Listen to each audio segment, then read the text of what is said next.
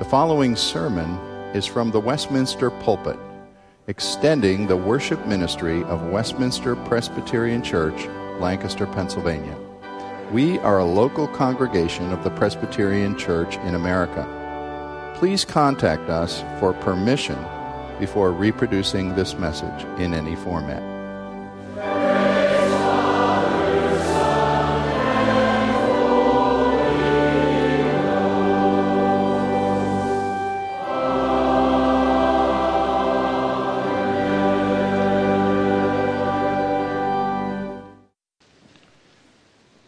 Once more, I read the Word of God. This time, the viewpoint of Matthew, the eyewitness account. Matthew heard from Joseph primarily. Luke tells the story from Mary's viewpoint. Matthew from Joseph's. Listen to Matthew chapter 2, beginning at verse 1. Now after Jesus was born in Bethlehem of Judea, in the days of Herod the king, behold, wise men from the east came to Jerusalem, saying, "Where is he who has been born King of the Jews? For we saw his star when it rose and have come to worship him." When Herod the king heard this, he was troubled, and all Jerusalem with him. And assembling the chief priests and scribes of the people, he inquired of them where the Christ was to be born. They told him, "In Bethlehem of Judea, for so it is written by the prophet, 'You, Bethlehem, in the land of Judah, are by no means least among the rulers of Judah, and from you shall come a ruler who will shepherd my people Israel.'" Then Herod summoned the wise men secretly and ascertained from them what time the star had appeared. And he sent them to Bethlehem, saying, "Go, search diligently for the child, and when you have found him, bring me word, that I too may come and worship him." After listening to the king, they went on their way, and behold, the star they had seen when it rose went before them until it came to rest over the place where the child was. When they saw the star, they rejoiced exceedingly with great joy. And going into the house, they saw the child with Mary his mother, and fell down and worshipped him. And then, opening their treasures, they offered him gifts of gold, frankincense, and myrrh. And being warned in a dream not to return to Herod, they departed to their own country by another way. This, too, is God's word to us. Most of us are not stargazers. Not anymore in this society when the air is so befouled that we often cannot see very far above the earth. I wonder how many of you even noticed the brightness of the moon tonight. I believe it's nearly full, a bright disk in the sky. I find myself day in, day out, moving from car to building to home, very seldom looking up. Even when there's a clear sky and the stars can be seen, I can't say I'm much of a stargazer. I think that's probably true of a lot of you. I think it's also true of a lot of you that you send out Christmas cards, and one of the most common sights or images printed upon your cards are actually a somewhat false image of the star of Bethlehem. You know how it's always pictured, right? Here's a little sleepy town down here, and here's this brilliant, blazing, enormous thing, a star with beams reaching out in all directions as if it was some kind of a gigantic fireball in the sky. I certainly wasn't there to witness it, but I can almost assure you the Star of Bethlehem did not look anything like that, not even remotely. We think that the star was something orchestrated by God. It was something, however, noticed by only a few. It probably was not so huge that the ordinary person walking about, or even a shepherd sitting out on a hillside bored at what to do or what to say to his companions, would have paid it any particular attention. You had to be somebody who knew the constellations and knew the heavens to notice that something was at least a little bit different in the sky. That's what we want to think about tonight, what was told us about those wise men coming to Bethlehem, guided by a star, There's a little bit about astronomy and faith we want to talk about tonight briefly. First of all, I want you to be aware that the Star of Bethlehem was there according to ancient expectation for a light from heaven. There are actually some numerous passages in the Old Testament that give the expectation that when Messiah would come, the Great One, whom God would send, there would be some kind of a star or a great heavenly light. The book of Isaiah is particularly rich in speaking about this. Isaiah 9, verse 2 says, "In Galilee, the people walking in darkness have seen a great light. And those living in the land of the shadow of death, a light will have dawned on them." Similarly, Isaiah 60, beginning of that chapter, says, "Arise, shine, for your light has come, and the glory of the Lord rises on you." The people of Israel, much of the time through the Old Testament age, were people who dwelt in a kind of social and spiritual darkness. That darkness was coming largely from a spiritual source of disobedience to the Lord, wallowing in unbelief, materialism, sensuality, intellectual blindness, pride, and human glory in the government of the poor leaders that they so often had. Sounds an awful lot like 2018 to me. But there were prophets who foresaw that something was coming, that God was going to bring a brilliant beacon into their society. For those who had the capability and the faith to see him, he would change everything. His light would pierce their night. If you, like me, when I was young, we used to sing the song, it's not really a Christmas carol, I think of it as a children's song mostly, "We Three Kings of Orient Are." I'm sure some of you could probably sing most of the lines of that. It always bothers me a bit because the song propounds and prolongs several myths about the Magi. The Magi were not kings. Never were they kings. They were wise men. They were astrologers. They were scientists from a far land. If you say from the Orient, you have to expand your idea of the Orient because they probably were from Iran and Iraq area. Persia and Babylon, we think, is their origin. I cannot forget one of the most surprising Christmases I experienced many, many years ago, probably almost 30 years ago, when I was a pastor of a very small church, and some folks brought a guest with them, and they introduced him to me as a university professor of philosophy. And I asked where he was from, and he said Iraq. This was before the Iraq War. And I was stunned because I was preaching on the wise men, on the Magi that day, and I realized here's a Magi, a wise man from Iraq who was there to witness my sermon that day. That's the best evidence we have about them. And by the way, we don't say that we can know that there were only three of them. We've got more mythology that gives them names which are not known for sure. There may have been 5, 10. We don't know. We just know that they were multiple. Probably we think there were three because they brought those three famous gifts.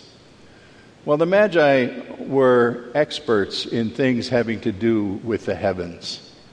They did probably practice some measure of astrology, something that the Bible actually forbids God's people to dabble in. And yet God used their knowledge of these things, their knowledge of the constellations, to bring them from a far place. And we think their main function is to tell us that God was calling Gentiles, who even from the birth of Jesus saw that this was something special. They weren't Hebrews.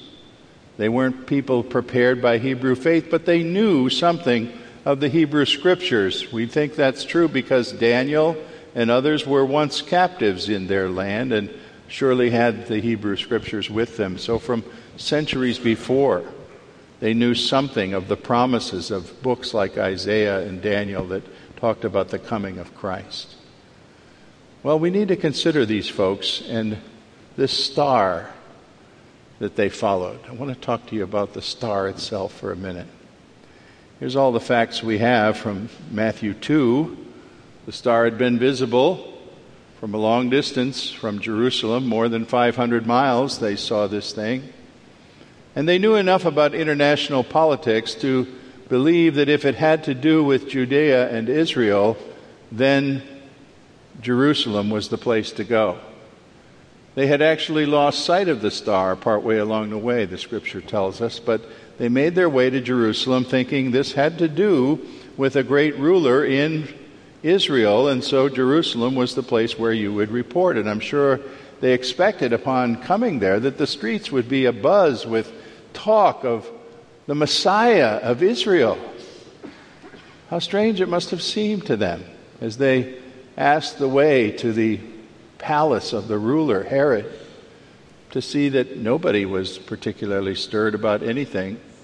Nobody was particularly aware of the idea of the birth of a king for the people of Israel. But they came and they asked their question, and you know, Herod sent his Bible scholar scurrying for an answer, and they came back quick enough and said, "Oh, sure, we know where the Messiah will be born, Bethlehem." Well, you would think if Herod had any kind of real interest in what was happening, he would have sent some of those Bible scholars along, wouldn't he? And by the way, Bethlehem's only about 6 miles down the road. But it's interesting to me that nobody from Herod's palace or his so-called wise men cared enough to be stirred out of their seats and go 6 miles down the road to find out if God was really doing something wonderful and amazing. Well, I want to review for you for just a few minutes some of the possible explanations of what we call the Star of Bethlehem. Of course, one possibility you have to include, I guess, first on the list would be to say it was a complete myth, that it never happened at all, that it was just made up. But, you know, Matthew was an accountant. And the accountants I know don't deal with myths. They deal with numbers and hard facts and things that can be tallied up and given a real accounting in black and white. And if Scripture is lying about this star, then it's lying about a lot of other things too, I would say.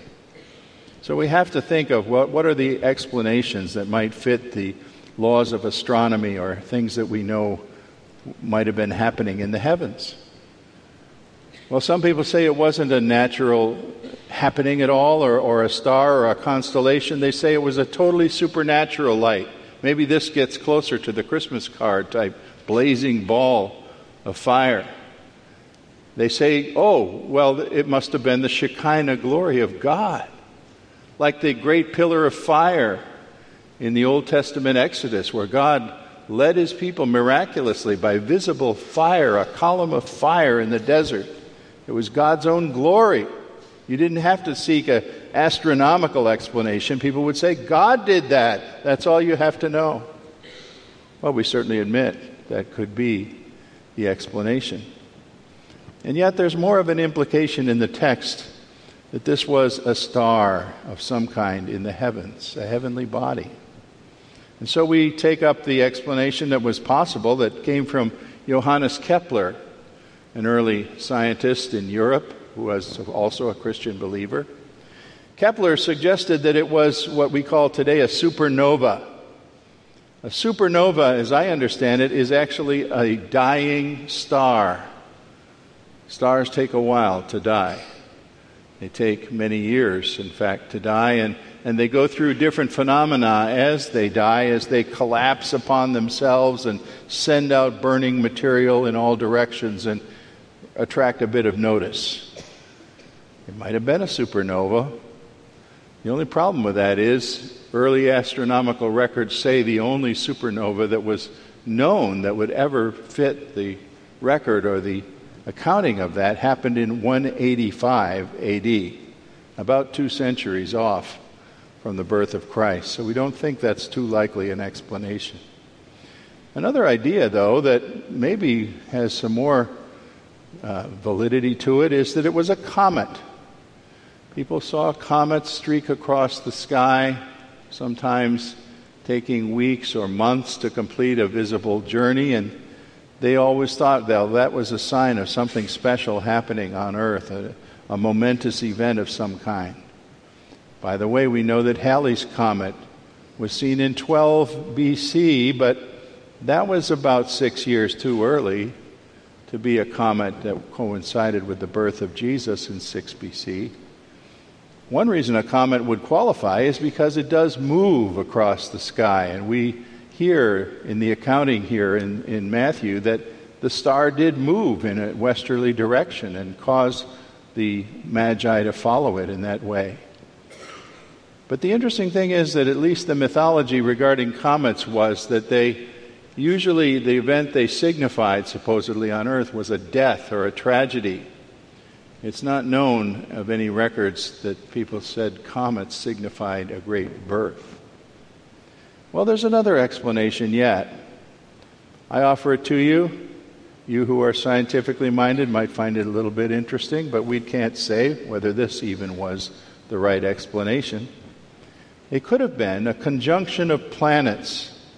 There's astronomical validity for this, that the two planets, Jupiter and Saturn, had what is called a conjunction, and I don't know how to explain that except that they moved in their orbits in a closer range to one another as viewed from Earth, so that they kind of made a combined light. Of course, they were millions of miles apart, but from our view, they were closer than normal. And it has been documented that in fact around 7 BC, very much in the accurate range of near the birth of Christ, that Jupiter, the planet of kings as it was called, and Saturn, which had some associations with the land of Israel for certain reasons in that time, came close together and had a sort of heavenly ballet where they were seen as if their lights joined one another for those who observed. That may have been something that awakened the interest of trained observers of the heaven like the Magi were. Add to that and come in with something rather fascinating, I think, is that only about 50 years ago, when the West began to really dig into things in China that had been shrouded to us for many, many centuries, it was some American and British astronomers were studying the ancient records of the Chinese astronomers who were rather astute in this field themselves. And it was found that they had records of an unusual star. It's been given the name in the West, Theta Aquila. You can go look that up if you want to. Theta Aquila, a star that appeared in March of 5 BC. British astronomer Mark Kidger and others found these records and thought about the conjunction of Jupiter and Saturn and put forth this theory. He said, perhaps these observers of the sky were first awakened in their interest by something that most other people didn't see or didn't notice being all that unusual. The conjunction of Jupiter and Saturn awakened their interest, and then they saw this new star, Theta Aquila, which moved on an arc of a path from east to west. Very interesting. Does that explain the Star of Bethlehem? I certainly don't know. God only knows. And of course, we can't discount the idea that God was governing and moving upon whatever it was that happened.